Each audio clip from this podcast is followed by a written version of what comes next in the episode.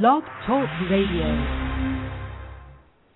Hello, welcome to Snake Oil Radio here on Blog Talk Radio. This is your host, Jim Ventura. Thank you for joining me today, whether you're catching our show live or later on in our archives. Welcome, everybody. Today's our interview show. I'm going to tell you a little bit about that in a minute, introduce my guest. If it's your first time tuning into Snake Oil Radio, my name is, again, Jim Ventura. I'm a professional astrologer, numerologist, tarot reader, animal cards. I call myself a navigational consultant. Been doing that for many years, also an author. And any information about me, you can find that, of course, on my website at jimventura.com. This is our weekly Thursday Snake Oil show, and we've got all kinds of different things we do on different Thursdays. Some Thursdays I read my monthly column. Some Thursdays I take just, phone calls. Other times I teach classes, and then sometimes I do my interview shows, which I enjoy very much. And today is one of those interview shows. So I want to introduce my guest, and we're going to talk a little bit with her, find out a little bit about her, another fellow astrologer. So I'm very excited to have her here. We talk a bit with her, and then in about a half hour, we're actually going to take phone calls, guys. I'll announce that as we get closer to it, but you're welcome to call in if you want to wait. We'll be talking about astrology today, so you'll get to actually get some insight from Shelley about astrology. So give us some time to do our interview, but then we're going to open up those phone lines, and you can kind of pick her proverbial brain and a little of mine as well, too. So, Shelley, welcome to the show. Oh, thank you. I was on mute, and I'm like, oh, I've got to turn off mute. Oh, you were on mute. How are you? Okay, that's all right. Yeah, I was on mute. How are you doing? I'm doing fine. How are you today? I'm good. I'm very excited to be on, and, yeah, it's really great to talk to another astrologer. Yeah, of course, we've got a lot to talk about today because I've been doing some posts on Facebook and other places. We got an eclipse heading our way. I think it's at, I don't know what the time is. I think it was 8 o'clock, though. Yeah, later? I think it's 8. I had it written down. It's actually on this calendar that I have. I think it was 8:43 or 8:28 is the new moon. Yeah. But I think the eclipse, wasn't the eclipse sooner than that? Or is it exactly at that time? Yeah, well, and I'm sure you know this too, you feel the effects of it. Yes. Before and after it actually happens, of course. Yeah. I'm very charged up. You couldn't smack me off my happy because I'm getting hit. We're going to talk about that in a minute, but I'm getting hit. It's hitting Jupiter and a few other things from me. So I'm you couldn't knock me down, which is really cool. I think this is going to be a nice one for me. But anyway, so let's talk a little bit about one of the things I always like to ask clients is the age-old interesting question: What got you into astrology? Oh, it's funny. It's guys. Guys got me into astrology. I was about 12 years old, and I was just desperate to understand what was going on. And I went to, I think it was a B. Dalton bookstore or Walden Books or something like that, and I just started searching out through that whole area. And I found my first book, which was, it's called Astroscope. I don't know if you're familiar with that, Virgo Astroscope. It was a whole series, and each sign had its own book. And right. I found the Virgo one, and so I looked at it. But the amazing thing about this book was it had every rising sign and then all 12 houses for each rising sign, plus all the Virgo information. So it got me started on actually understanding houses. And right. After that, I was hooked. I started looking up everybody I knew. I'd go to the back and try and figure out what their rising signs were. And right. I'd go, and this was before computers, so it was all longhand. You drew the circle, you divided it up, Exactly. So, Ephemeris. Old school. Right. Yeah. So I started, I just was very curious. And then, of course, because I was a Virgo, I read all about Virgo. And then it had every other sign and, the whole thing. It was very thorough. And I still have it, and it's split in half now. So I've taped it back together, and I went on eBay and bought myself another version of it, or Amazon. And so now I have two, one that's good and one that's broken in half. So It's kind of a an archive, vintage edition. But, and I just started buying more and more books and telling people about, listen, you've got to read this. I mean, it was so cool. And, of course, at 12, I was very naive about how people take astrology. And fortunately, I was in Iowa. But, I lived all over the Midwest and in Florida, and I didn't really realize for a while, you start to run into a few people the older you got who are like, you believe in that stuff? And then it was like, oh, okay. So, it was an interesting evolution, to say the least. Right, because I would think it also would, that's kind of a weird thing. Because you started so early, you would say that humorously, you were researching around puberty. Mm-hmm, pretty much. Yeah, and which, of course, is a time when you're painfully self-conscious in a lot of ways, mm-hmm. I think. So it does add to the mix in a positive and negative way. Although my theory on that, though, is I think that on the negative, it's going to make you feel probably even more like a weirdo, which you don't really necessarily need. But I also think that, I joke about this, too, because I think at some point metaphysical people have to come out of the closet about being metaphysical. Absolutely. So I think it almost starts you sooner down the road to reaching that point where you kind of get to that area where you just, someone doesn't believe in what you believe in or understand or thinks you're a little weird. You can usually reach that point of I don't really give a crap earlier, possibly, because you started earlier. I don't know because I don't know if it's different for guys than it is for women, but women being the people pleasers and I'm an empath too, which I never realized till the last few years when I really pursued all those interests. I was always very hurt when people would say, you believe in that? No, that's just crazy. That's nonsense, blah, blah, blah. And I didn't know how to handle it. And probably in my early 30s, I finally started realizing, you know what? Am I going to stop believing this because other people think I'm crazy and think it's stupid and they don't believe in it? No. So, I guess we're just going to have to change the paradigm on how I react. And at that point, I basically talked myself out of any personal feelings I got when people responded that way. And from then on, for the most part, I have to admit, though, last week, my cousin's son, who's 15, challenged me and they put something up on Facebook, the guy did, and I wrote in there, well, so tell me what your views, so you're having a problem with Pluto squaring Uranus. And, of course, being a teenager, you know how he's going to take that. And anyway, he basically called me on it, and I said, let's talk physics. So he goes, what kind of physics do you want to talk about, Newtonian or quantum? And I'm like, oh, whoops. Because I can talk quantum, but I can't talk Newtonian. So, it's like at that point I'm like, what am I doing? I'm getting into this ego thing, and it is an ego issue. It's like I have to be right and you have to be wrong, and that's not what it's about. It's not at all ego for me. It's very intuitive. So right, absolutely.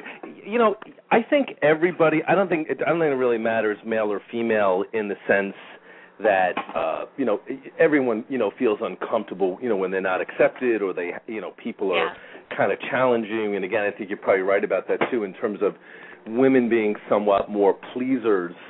But, I guess the take that I had on it, because I didn't really, you started even earlier than I did. When I was about, my early metaphysical stuff was like Bigfoot and UFOs. When I was like 15 and 6, Bigfoot and UFOs. That's why, I still in my mind, I think of that as sort of like a child thing. You know what I mean? Nothing. And this is not going to be a show about Bigfoot and UFOs, about proving, disproving, and all those other things too. We're not even going to sort of get into it because I have a million theories on that as well.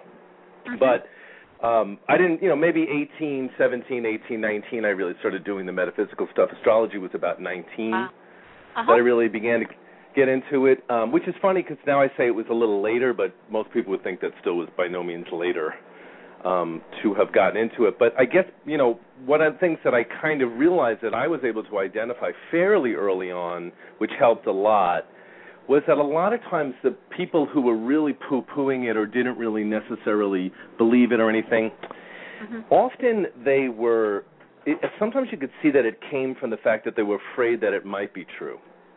Oh, yeah, I think that's probably the case with a lot of reasons people get scared about their things. Yeah, and it was almost like a, right, it was a block type of a thing. And, you know, and the other thing is I also, like, I guess what helped me along, too, is to me they would often sound very dumb. And I don't even mean that in a mean way.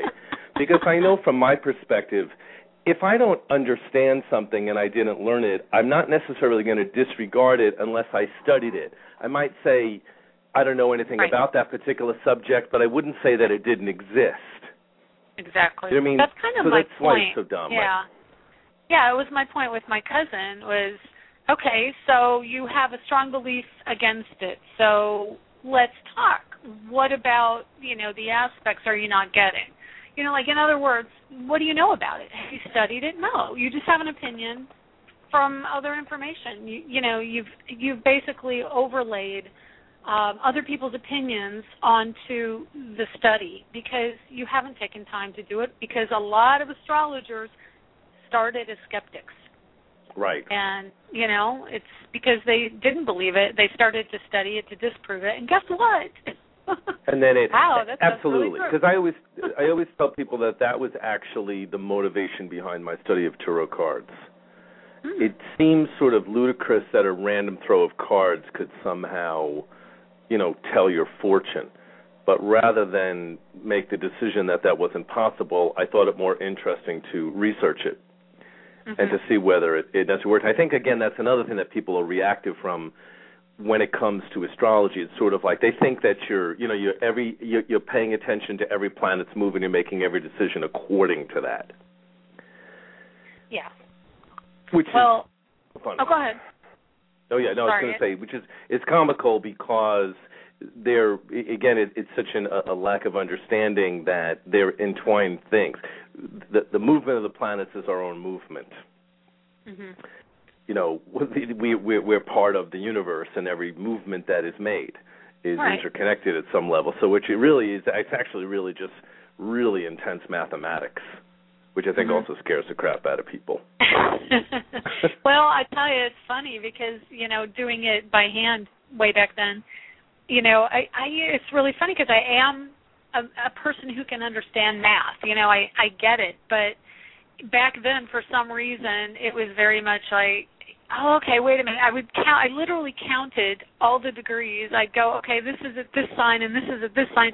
1, 2, 3, 4, 5. Okay, minus, plus. And it didn't even occur to me, which is kind of, I don't know, my ditz mentality at the time, that certain signs are exactly 120 degrees apart, and you can, you know, each house is 30 degrees, so just go 30, 60, 90. But it's all part of the learning. You know, I was young, and I was kind of naive and stupid at times, and you know, over the course of learning it, you just go, oh, yeah, duh.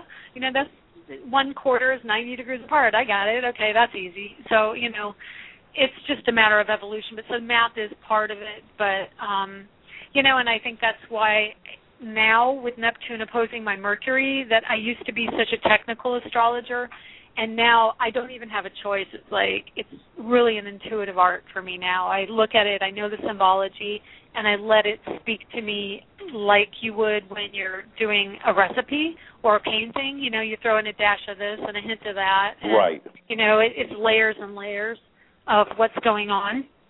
And then it just kind of basically composes a story for me in many levels, you know, starting with the house and then the ruler of the house and then the sign that's in it and how they're aspecting the planets. It's just so many layers of information are right there.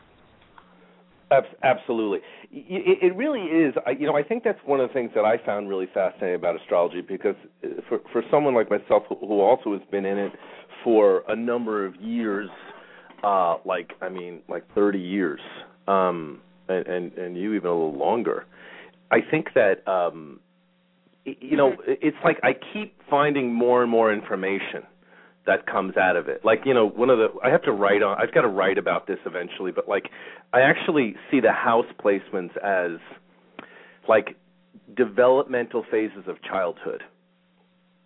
Mm-hmm. And I've described it that way to people, and they just absolutely, their minds have been blown. They're like, how did you even think of that? And I said, well, it makes sense to me at some level. It's like, and I'm going to give you a little quick example. I don't want to go into all of it, but like the first house is the house of the body. You know, a baby is born, and it's really, its basic focus is on itself. It sticks its finger up its nose and up its ass, and it blinks its eyes, and it sees what kind of response that it gets and from other people and what kind of reaction. And that's what made me laugh because, you know, if you ever talk to someone who's got like a ton of planets in the first house, they're sort of abnormally self-absorbed. I have to look that up. So like, I know some people like that. Well, no, and I don't even say it in a mean kind of way because sometimes they're really brilliant. I mean, it's just, you know, but I think that it keeps that focus very strong. But then second house, of course, is, you know, a little child, you give them stuff. You hand them a rattle. You hand them food. You hand them a toy. You hand them a quarter. And suddenly it's mine, the second house. I feel secure now. Now I've got this thing. I feel okay. This is, you know, and then the third house, you go to school and you start interacting with people and you begin to learn. So you actually can progress through these. And I, you know, when I kind of deduce that, not out of a book, like just out of my own weird head. It's pretty amazing because I know, you know, there are other astrologers out there and they do talk about that, and I know, I'm sure it's been written somewhere. It's not. It's something I picked up too. It's not something I really know where I learned it, but it's true. You know, it's something that's a given in the astrological world. So, yeah, it's very valid. I mean, that's why, like, even when you, I'm sure you go through this too. Like when you're explaining the houses to people, then you get to the 12th house, and you're like, okay, here we go. Yeah. There's about a million things in this house. I'm not even sure where to necessarily begin. You know what I mean? Like, it gets so freaking complicated as it goes. Yeah. The first house is easy. This is you, you know? Even the seventh house, it's pretty cut and dry. This is who you love. This is who you're drawn to. These are your partnerships, you know? So it gets strangely complicated, you know? But 12th house, I can never, you know, there's just so much going on there. But yeah, it is. I think, like I said, it does. It becomes kind of an endless fascination. And I think, you know, you probably went through the same thing that I kind of did too, which is like, it's like that one day you wake up and you realize how much freaking knowledge you have. Like, I know. Just, you know, it's like this weird lightning bolt goes off because that's actually what launched me. And I'll ask you about this too. Into a career in this was, I never had set out to do that. It just, I got so freaking knowledgeable, and people were always picking my brain on it. And I could use it as a reference point all of the time. And then finally someone sort of said to me, hey, why don't you do this for a living? And I was like, you know, what? You know, and they were like, dude, you're already kind of doing it. You're just doing it for nothing. And I was like, I never even thought of it. I just didn't think I was smart enough. And then it was like, that's fine. No, it's been something that I've done for a long time. I remember in the 80s. I was doing it, and I was doing it for money and, you know, promoting myself as an astrologer with business cards and everything. And then I hit this one person in particular who is what I've heard consequently is an oracle abuser. Have you heard of that at all? An oracle abuser?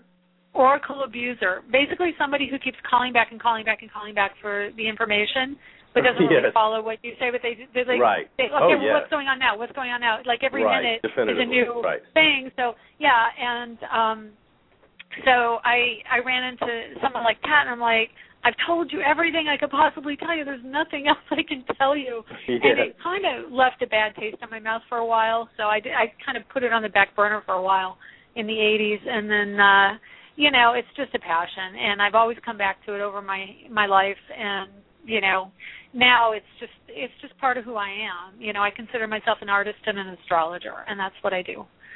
So that's awesome. Yeah, I had never heard of that term, but I like it. The oracle abuser. I have to laugh because I run across that from time to time as well.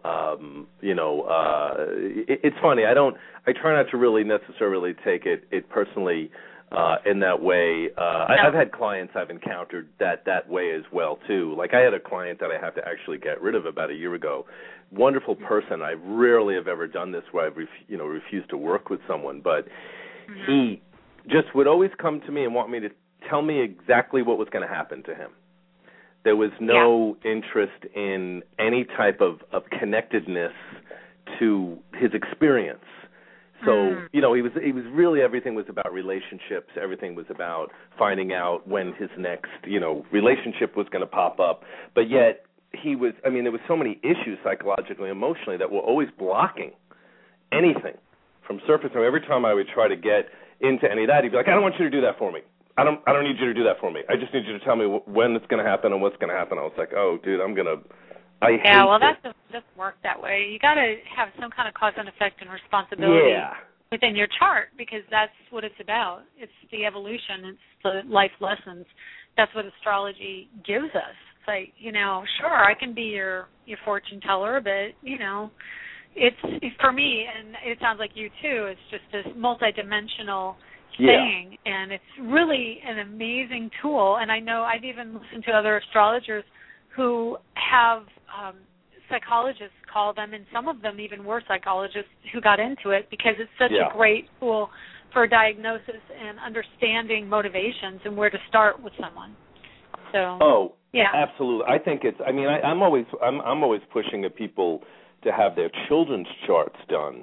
Mm-hmm. Too, so they can differentiate between one child and another, and the needs and the focus and the priorities of that child. I mean, you know this too. A Leo rising child is going to have very different needs from a Pisces rising child. That's ironic, because my daughter's a Leo rising and my son is a Leo with an Aquarius rising.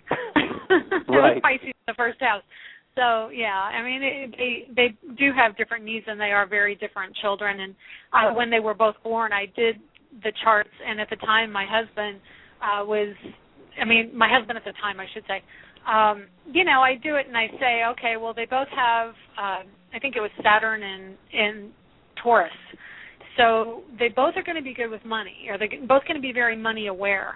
And I think, but they're in different houses. So while my son has it in the House of Home and Family, my daughter has it, I believe hers is in the 10th house. So a career in the public eye, you know. Right. So, and I think she also has Jupiter up there in Gemini as well. So, you know, it's really interesting to see the difference in the two, because I always thought my son should be in acting, because he's a Leo and he has so much, you know, drama, energy. And my daughter, both of them, I could easily be in acting or entertaining, and they have different talents, but she probably is the one that's going to get the public attention, and I think he's going to be doing stuff with home or food or something like that. It'll be interesting to see, because he's a brainiac. Right. Oh, yeah, absolutely. I do. I think, you know, and it is. You're always kind of piecing it together. You know, again, to me, it's always just, you know, more increased knowledge. The more you study it, the more you learn, the more you fine-tune your, you know, your awareness of things. Let me pause for a minute here. I want to welcome all the guests that are kind of jumping in out of the chat room and that are listening live. I know we've had a couple of callers. So just so everybody knows, I'm going to, in about 10 minutes, I am going to open up the phone line. So if you want to call in, just kind of hang in the waiting docket there for us to get to you. We'll try to get to a couple of people today. Shelley's going to take a look at your chart and give you a little bit of quick info. But before I do that, I think I want to make sure we get to talk a little bit for everybody about this eclipse. So I want to know what your opinion is on this eclipse that's coming hours away. It's already here, sort of, actually. Interesting. You know what? To talk about it, I'm going to find my chart for the moment here. I've got it buried. I just want to call it up so I have actual current chart up for right now. I think it's going to be really interesting. I think, you know, the Taurus energy, of course, is about the material. And everyone's been like, oh, you know, the energy is so intense. And I get that. But, you know, I find it really fascinating that it's in Taurus. And Taurus right now is in positive aspect to Pluto. And then I really think a lot of the people of our generation who had the Pluto-Uranus conjunction in Virgo, that's the grand trine going on right now with it. So I think it's really about the tangibles. It's about, you know, the seeds and getting the seeds in the ground. And it's like in a literal sense and in a monetary fashion. It's much more about the earth and about the you know, gripping something and holding on to something. So, yeah, it's a solar eclipse too. So it's going to be, I think, a certain amount of comeuppance, you know, to certain people. And I think that energy is maybe not going to be seen completely right away, and I think in the next week, definitely we're going to be seeing more of the monetary system. It's already happening. That money seems to be like the big story. It has been since 2008, but even more. And I have to tell you, I don't know if you've done any research on this. I mean, I actually pulled up the stock market crash of 1928. And when I saw that, Jupiter is like right near planets. I'm trying to remember. I think it was Jupiter for that event. And so it's really going to be interesting to me, even as the planets move into Gemini, what's going to happen with monetary systems. So I'm kind of curious to get your take on that. Yeah, the way, it's funny because I've been hearing a lot of people talking about that too, about how intense it is. But I always find that interesting because I don't personally perceive Taurus as an intense sign. Yeah, definitely stubborn. Very strong. But I always have that same joke. The symbol of the bull. Sometimes I call it. It could also be like a hoagie sandwich or a baked potato Taurus. As well, too, because Taurus is all about comfort and security and about stability. Yeah. Trust me, I'm Taurus rising. I know this well. I could be work hard and get things done, and I'm very strong. I never get sick. You just can't really knock me down. I'm very bullish that way, but I also can be unbelievably indulgent. In a way, I can't even keep freaking ice cream in the house. Yeah, I'll just eat it. Too, with the Jupiter. Mm-hmm. I'll just convince myself I need to eat it to get rid of it. And it's like, don't do that again, and then I do it again.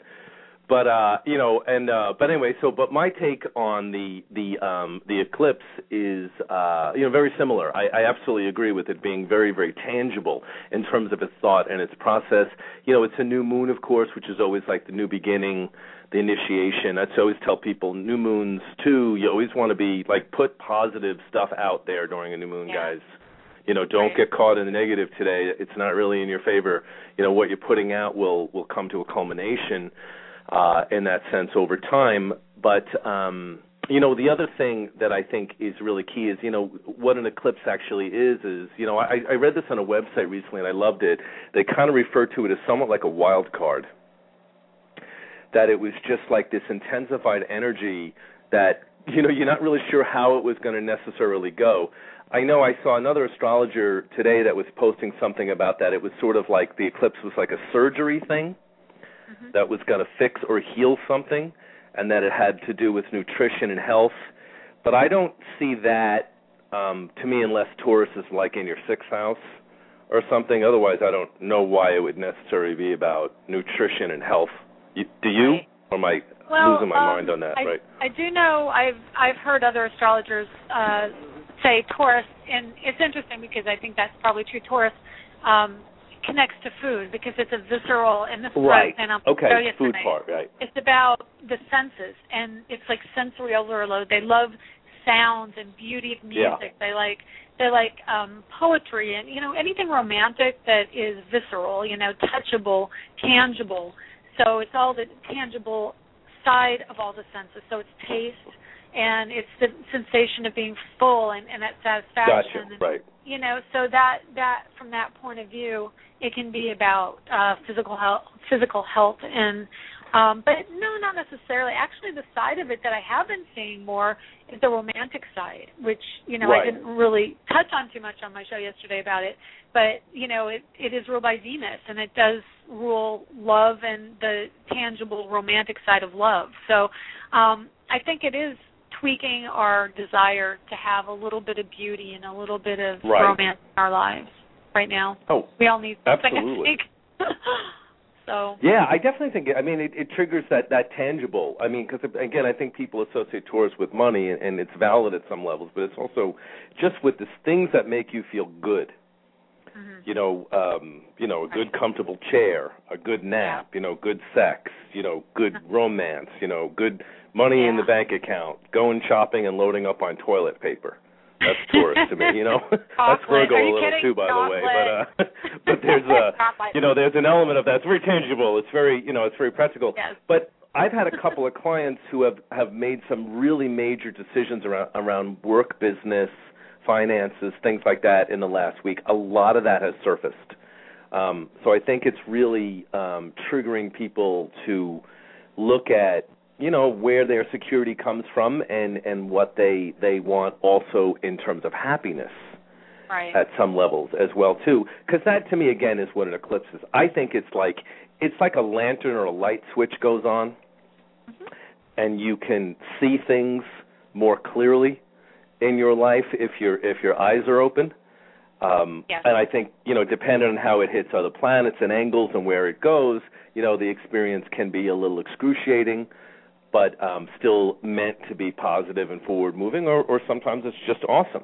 You know, where it's just like that, like I said, that light switch goes on and in a positive way and triggers kind of, you know, increased abilities and talents and the willingness to kind of go for what you want to. But again, to me, it's going to come through a Taurian channel, which means in a very practical kind of a way. Right. You know, but I guess you're right, too. You have to look at, like I have, it's hitting, a lot of this is hitting Jupiter for me in my first house, but I have Jupiter opposite Neptune. Oh, okay. Yeah. See, I think our birthdays are the same year, aren't they? Yeah. So you're born just a couple months after I was, so I know right. We have real similar aspects in that regard. And, yeah, I'm looking at your chart and my chart. And yeah, well, so the problem I ran across, especially when I was younger with Jupiter opposite Neptune, was like quite literal. It was like I would spend money before I actually had it. Because it was coming, or I would, you know, like I'd see a relationship because it's in my seventh house, Neptune on top of it, and I'd see that it was going to go somewhere, and I'd be acting as if it was already there, you know, before I, you know, Jupiter just super optimistic and gung ho, and you know, I mean, and then you know, Neptune helps you wear little rose-colored glasses to gloss over the crappy, yeah. Which of course sometimes can kick your ass when you don't look at it for what it actually is. But I've learned how to manage that opposition actually pretty well for the most part. So, you know, but I know it was troublesome in some ways. But I always think that oppositions are sort of, to me, are always a little easier to resolve than squares. Yeah, what are your thoughts on that? I think you're right. I think you're right. And I do talk about oppositions being more synergistic if you recognize it, because opposites attract when you're in relationships. Yeah. And there's a reason, because it balances. And so if you recognize that you have energies of both sides of it and you meet in the middle and you basically get out of the extremism, you can really do something good with an opposition. Whereas the squares, it's kind of like, it's really frustrating. It's like nobody gets their way. Nobody's happy. Yeah. The frustration mounts. So, yeah, I believe that. And I can even say... I always think that it's just like it's at a weird angle. You know what I mean? Like you can't. I always think one planet's always trying to dominate the other, like in a square. Yeah. You know what I mean? Like they won't work together.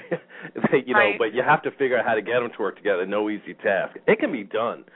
I know from me having, you know, I've got squares between my Sun and Mars, Pluto and Uranus, and my chart, and Saturn for that matter. So I know this well.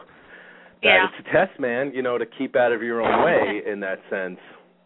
But they can be solved. Again, I just always think oppositions, to me, at least you could see it. You know, even though it's frustrating, at least it's across from you. You know what I mean? Like you understand the pull. Yeah. Okay, I want to welcome everyone who's jumping in out of the chat room here, Texas Pearl, Golden, a few other people that have come in and out here. I know we've got a lot of listeners. Okay, so Golden, let's go with Golden first, because Golden asked a question in the chat room a little while ago. Sure. I'm going to bring up the call-in number here. Try to have your basic birth information so Shelley can kind of look up some of your astrology, and she's going to answer a question or two for a couple of minutes. I'm throwing this all on you, but I know that you're ready. So have that info available. I know you're fine with it. I may chime in, too. I'm going to primarily let Shelley talk, because people listen to my show enough, and I talk a hell of a lot already, so I'm going to try to shut the hell up, which is a miracle for Sagittarius. No. Well, within reason. Trust me, I'm not going to completely shut up. Don't. I'm just letting you take 90% of it, that's all. Anyway, so, okay, so call-in number here is 646-200-3966. We can probably get a couple of callers in today. You might need to dial a 1 before that, guys, 646-200-3966. And please be patient. We've got almost a half hour still on the show, so we should be able to get a couple of callers. So the question that I want to start with, the question that Golden asks, Golden 4861. Golden's asking, "I'm a Cancer. Can you tell me about this?" So that's a pretty simple question, but not simple in a simple sense. You know what I mean? Just a straightforward one. So I think they're asking for some insight about Cancer. About Cancer? Okay. I'm pretty familiar with Cancer. I have a mother with 4 planets in Cancer. I'm a Cancer rising, and I also have Mars in Cancer myself. And so Cancer is very much about the home and the nurturing and the mom. It's ruled by Moon. And I think because it's in positive aspects, although Taurus, I think the eclipse is going to be a good thing for Cancers. Cancers tend to be more concerned about where the money is, and they can be very frugal. I don't know if you've run into that, Jim, or no Cancers like that.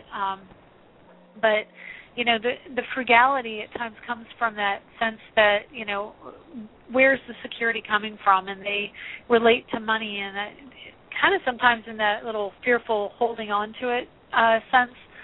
So, you know, I think that all the Taurus energy is going to be good for them if they utilize it. You know, the newness now is going to be a good time for Taurians to really connect to others when it comes to money. You know, with a Cancer rising, Taurus ends up in the house of connecting to others and, you know, right. Organization. So it is about finding an organization, maybe about, I mean, if you want to translate, it could be about finding a good bank, one that you find on a deep life level really suits your needs. And they're not, it's interesting because with a Cancer rising, or, you know, I guess it's all set up the same for Cancer sun. You would read it the same if you didn't know their rising sign. Right. But, you know, the Taurus energy, the new moon energy, is falling into the house of higher understanding. I mean, I shouldn't say higher understanding, that's Sagittarius. But to me, I really see Aquarius energy, which is the 11th house, as divine understanding. So that it's more like channeling information. It's the genius energy of the zodiac, so it's that electrical impulse. It's very much, to me, straight to thought. Whereas, say, Sagittarius is more about divine inspiration. It's creative energy. To me, the Aquarian energy, where Taurus is in that house for Cancers, is more about understanding the relationship of money to the greater good of all. So it could be a time of awareness, honestly, a shift in mentality for Cancers when it comes to money. And, you know, seeing that we have to start finding ways to work together. And monetary systems are going global. They really are. So, right.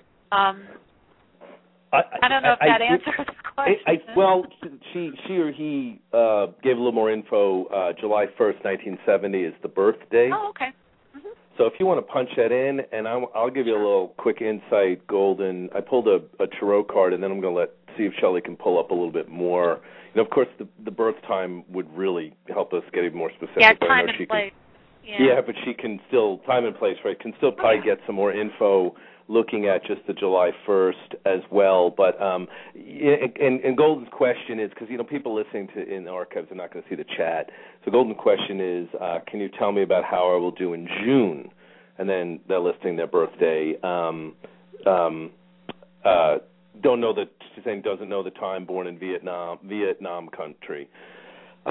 So while Shelley does that, let me tell you what I pulled. I pulled a tarot card for you, and it came up the archetypal symbol of the emperor, which is very interesting because that immediately, of course, aligns with some of the stuff Shelley was already talking about this practicality. The emperor, and it comes up upright in this case, which is very positive. It means that you'll be making decisions around work, money, finances, career, practicality.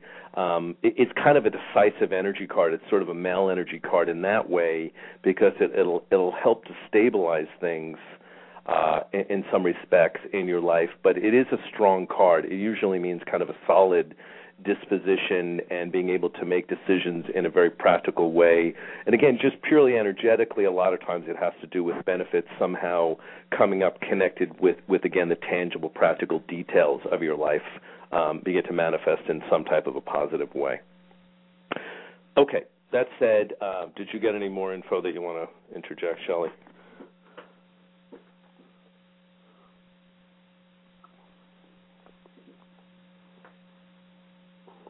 Did we lose you? Shelley? Oh, sorry. Yes. I'm sitting here chattering on, and I had myself on mute while you were talking. Yeah, I thought you might have muted, right? I was going to say you're being awfully quiet. Yeah. Sorry. No, I was just saying I put in Phnom Penh because it's the only town I could think of in Vietnam. So, right. And it's on right chart. So for that, I've got the Cancer rising, Mercury in Cancer, Sun in Cancer, Mars in Cancer.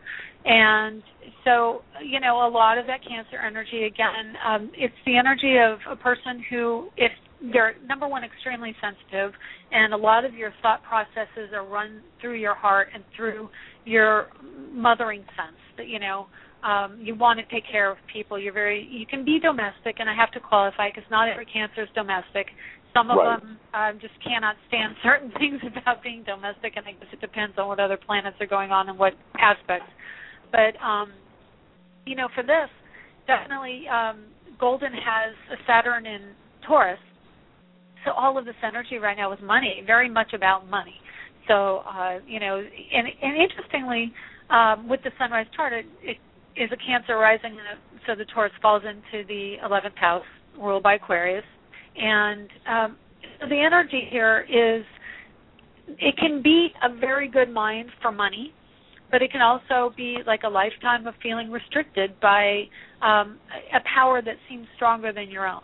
And that's that Uranian energy where it seems to be like money can come in very rapidly and go out just as rapidly, but you're stubborn and you will do what it takes. And again, with Saturn in the house by Aquarius, I see that as a sign of someone who should work for themselves. And you know, not knowing the time, I'm just going to go by the time that I gave you. And I don't know if you do this, Jim, but when I don't know the time and I do a chart and I do a sunrise, I just take it as if this is what is meant to be. So it's a reading, and everything in the reading, as soon as I start a reading, is valid. So you chose to call me at this time, or talk to me this time, Golden, and that means that the information that I can gather from what you've given is the reading. And so I take it literal. And so that was Saturn in that Aquarian house, which means someone who could be really good, like as an accountant, or someone who works with money in a broader sense, somebody who might offer up their services to a nonprofit organization, or, you know, some humanitarian purpose has to be connected to this. They don't want to just do it for the good of themselves, and it's only about, you know, me and mine. It's about everybody, and it's how we're all connected. And what you do, you have to feel stronger that it's connected to collective. Right. So let's see if there's anything else. The other thing that jumps out at me is Uranus in Libra, which, again, is a very humanitarian energy. So there could be some issues with always giving away the money. And I think when Saturn – sorry, go ahead. Oh, no, I was laughing because just as you're saying that, Golden's writing, yes, I don't like housework, and right now I'm in the nonprofit thing. That's so, too funny. That's funny, I know, just as you're saying it too, of course, right. Yeah. Well, I have to tell you, so Golden, Saturn and Scorpio, one thing I noticed when Saturn went into Scorpio was how definitely people who are influenced by Libra are very much about giving away what they earn, you know. So interestingly, because it's Libra is the air energy of Venus, and it tends to be more about concepts. And so what they do is they put themselves last for the good of the whole. And that whole energy was being really challenged when Saturn was going through. And I think that, I mean, I felt it in my life. It was in my 12th house.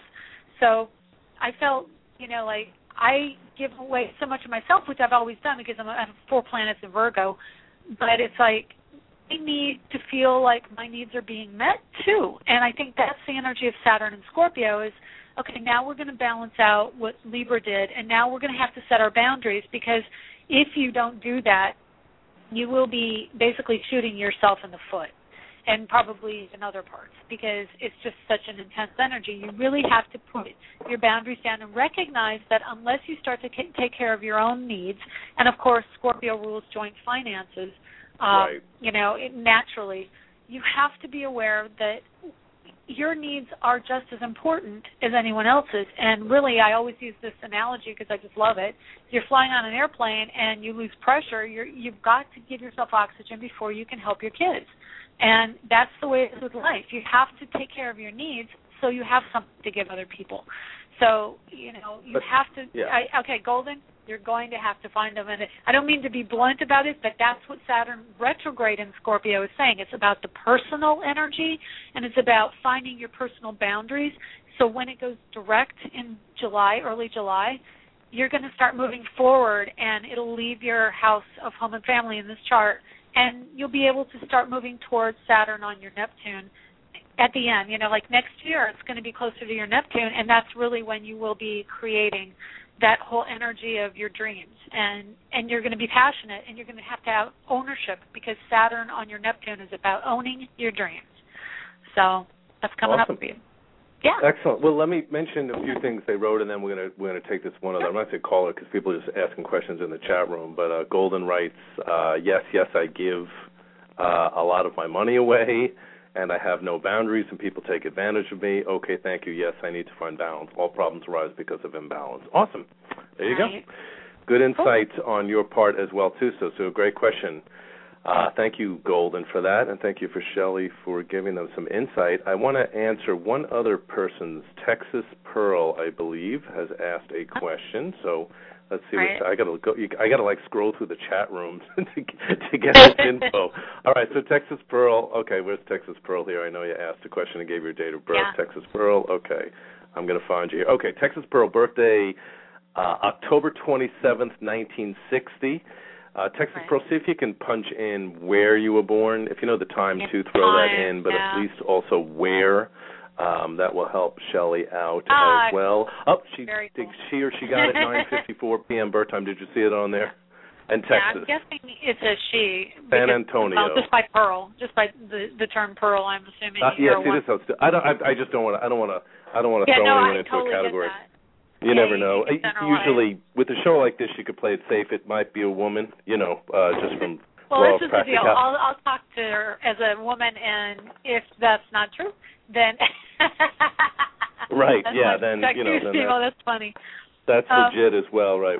I was going to say she could correct me if I was wrong, but... I have to... And while Shelley gets that info...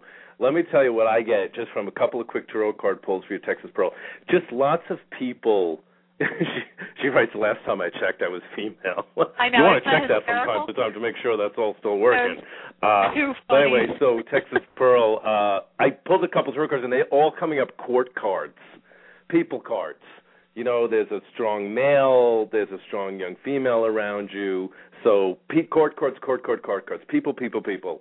I'm gonna leave it at that. You got a lot of people influencing you now, for good or for bad. This may be family, this may be friends, this may be people you're working with. So, that's in the tarot we call them court cards. Members of the court, the people that you keep court around you, so to speak. But they're coming up upright, so in all probability it may be supportive. Okay, that's my 2 cents. Let's see what Shelley picks up from the astrology. I have to tell you, this is amazing to me because I'm double-checking my information. The sunrise chart for Golden gave me a 9-degree Cancer rising, and the time for Texas Pearl gave me a 9-degree Cancer rising. They both have exactly the same rising. Wow, that's awesome, right? And after that, I'm like, did I put those in the right spot? Maybe I know, but that's exactly it. And I'm like, wow. They both have 9-degree on this. So anyway, okay, Texas Pearl, what is it that you wanted to know? Same degree. It just means. Oh, go ahead. I'm trying to look what the actual question was. I think it was just sort of like. Here's the question. I thought it was time for me to go back to work. That is the question. So asking it as a question. Okay. So that was Texas Pearl, right? Because I don't see that question. Yeah. That's good. So at least you know that. Uranus in the. Okay. Number one, Uranus running through your house of career. In Aries tells me you are being very much drawn to work for yourself. And Pluto is right on top of your Saturn as well, within 2 degrees on your Saturn. So there is a strong connection towards a life change with a partner. And but there's also this really strong, and that squares Uranus. So this strong draw is career and doing something for yourself. And, of course, for me, Aries is always about creating something, like either carpentry type of thing, building something, or sales and marketing.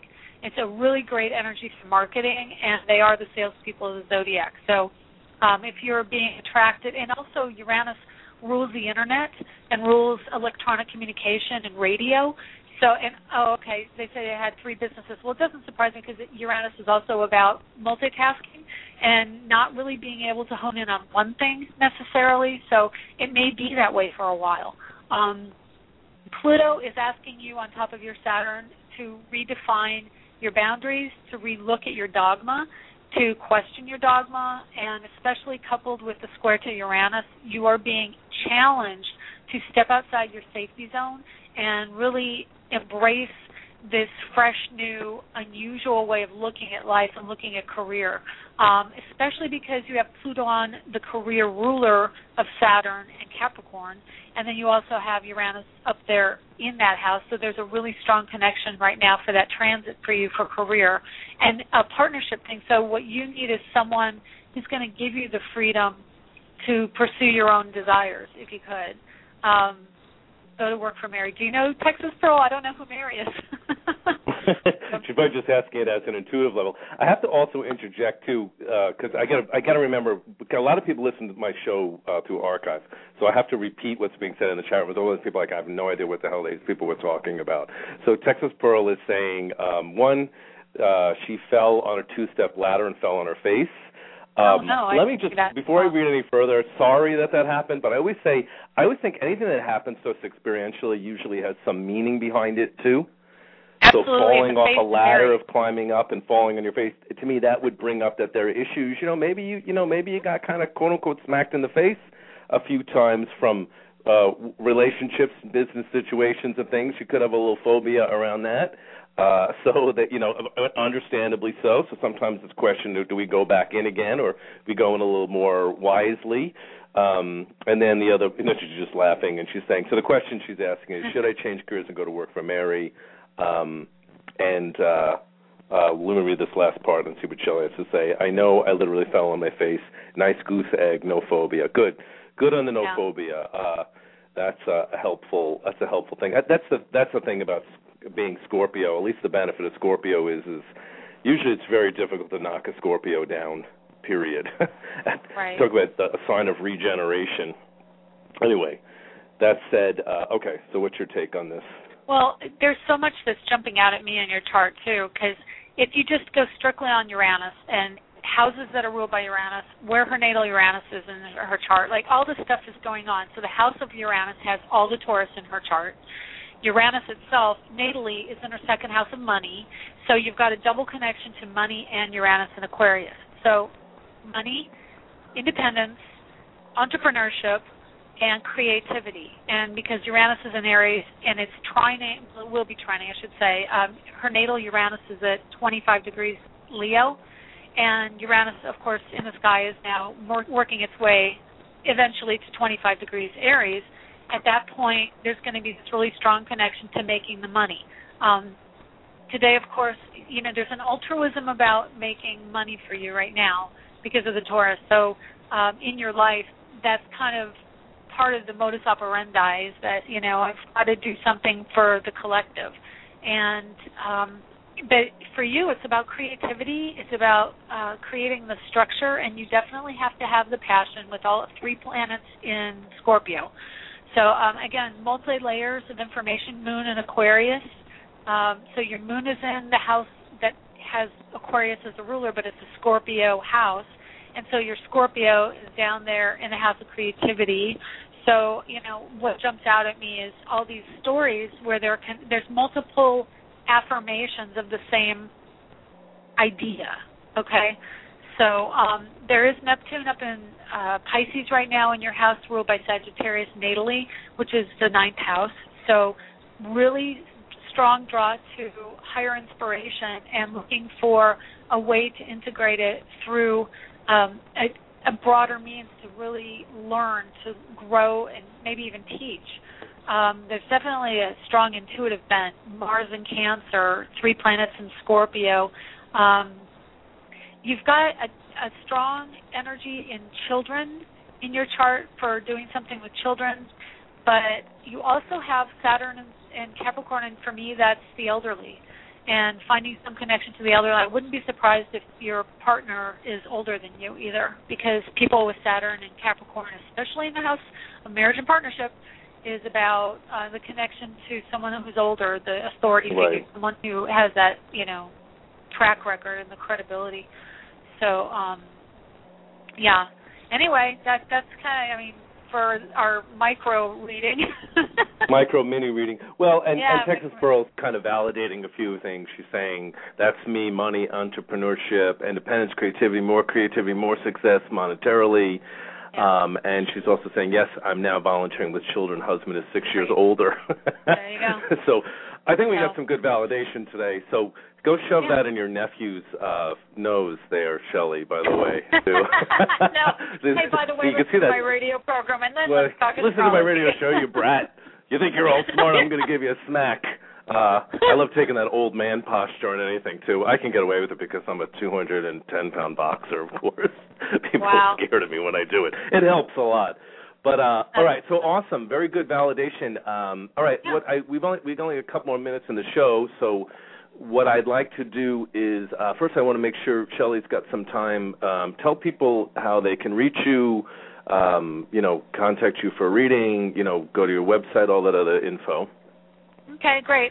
My website is astrologerangel.com, and pretty much you can get readings on the site. You can listen to my radio show through the little embedded radio player on that site. I'm on AstroEnergy on Wednesdays at 5 o'clock. I've got two shows, Spiritual Spa with Rochelle and Shelley on Monday, and I always confuse. It's like, okay, that's at 6.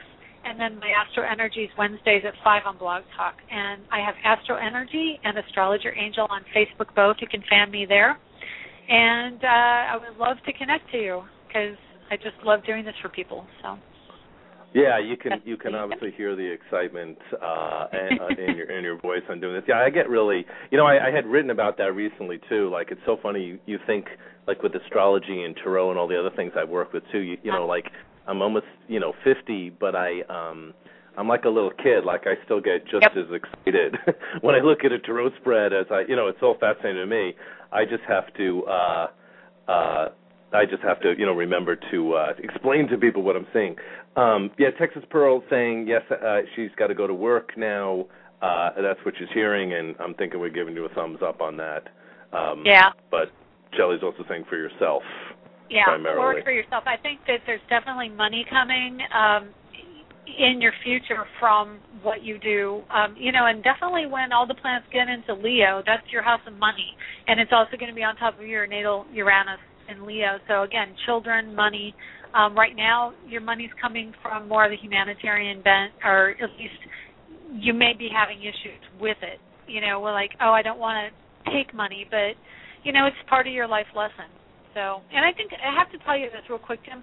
I think we're all in this boat of really redefining what money is in our lives. Yeah. And it's like, it's definitely with Uranus and Aries, everything is turning local. Everything, I see so many layers of that whole idea that, we're expanding our work on the Internet. We're starting to, I'm personally connecting more with entrepreneurs and trying to give my money more to them and less to big box stores. So it's just so many layers of really shifting what we do in our monetary world. And, local, I know you got to go quick, credit unions instead of banks. There's this whole ground root shifting going on with money, and I think it's really interesting. And people are freak. It's there. I absolutely agree. And what I would even add to that real quick, too, is, release the irritation about how things are or where it feels blocked or where your frustration is, and open up to the creativity of what you can do and the direction you could take it.